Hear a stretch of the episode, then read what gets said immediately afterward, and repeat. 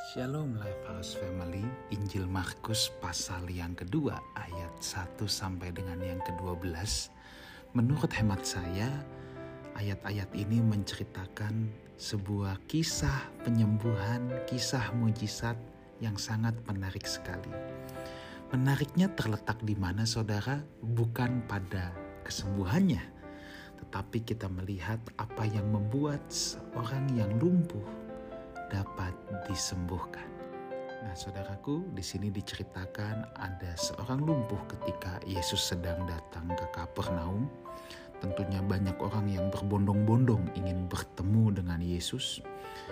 Dia hanya ada di sebuah rumah. Bayangkan sebuah rumah kalau orang berbondong-bondong, berjubel-jubel, ya.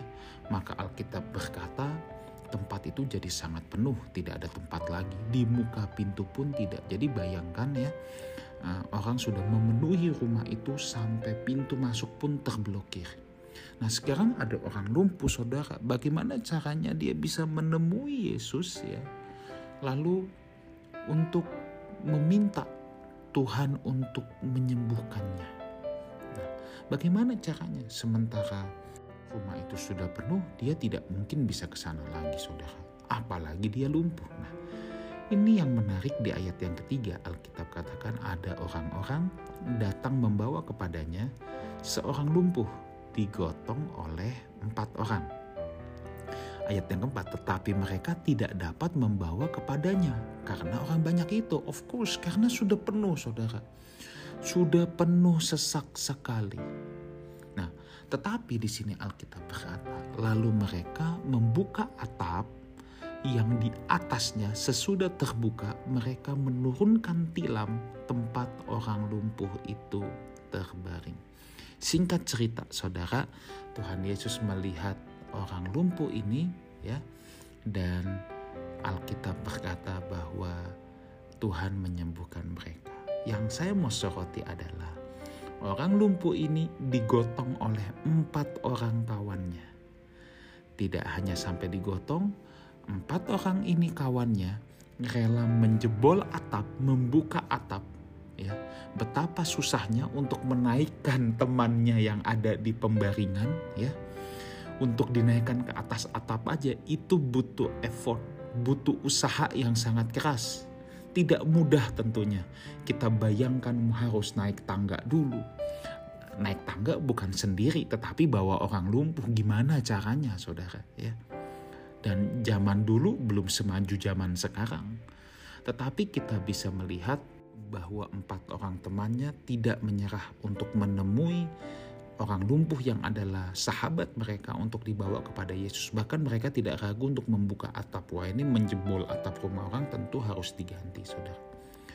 Apa yang kita bisa belajar dari sini? Saudara, tidak mungkin orang lumpuh ini seorang yang menyebalkan. Kalau dia orang yang menyebalkan, siapa yang mau berteman dengan mereka? Kalau dia orang yang menyebalkan, siapa sih yang mau untuk bela-belain seperti ini? Nah, saudara, apa yang bisa kita belajar? Dengar baik ini bahwa hubungan bisa mendatangkan mujizat dalam hidup kita. Saudara, jangan pernah remehkan hubungan-hubungan yang kita bangun. Jangan pernah remehkan satu orang pun yang kita jumpai.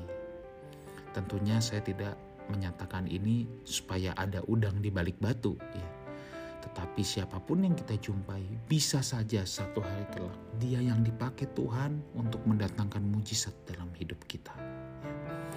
Kita tidak boleh berbesar kepala dan merasa, aku tidak butuh sesamaku, aku tidak butuh orang lain. Saudaraku, manusia diciptakan sebagai makhluk sosial, kita membutuhkan orang-orang lain. Dan setiap orang yang Tuhan izinkan berjumpa dalam hidup kita, saya percaya itu tidak kebetulan.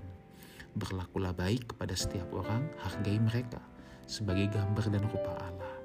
Dan bangunlah hubungan yang baik sebab satu musuh terlalu banyak, seribu sahabat terlalu sedikit. Itu sebabnya doa saya kita semua menjadi pembangun-pembangun hubungan yang baik, hidup rukun, hidup dalam damai dengan semua orang. Tuhan Yesus menyertai kita semua. Amin.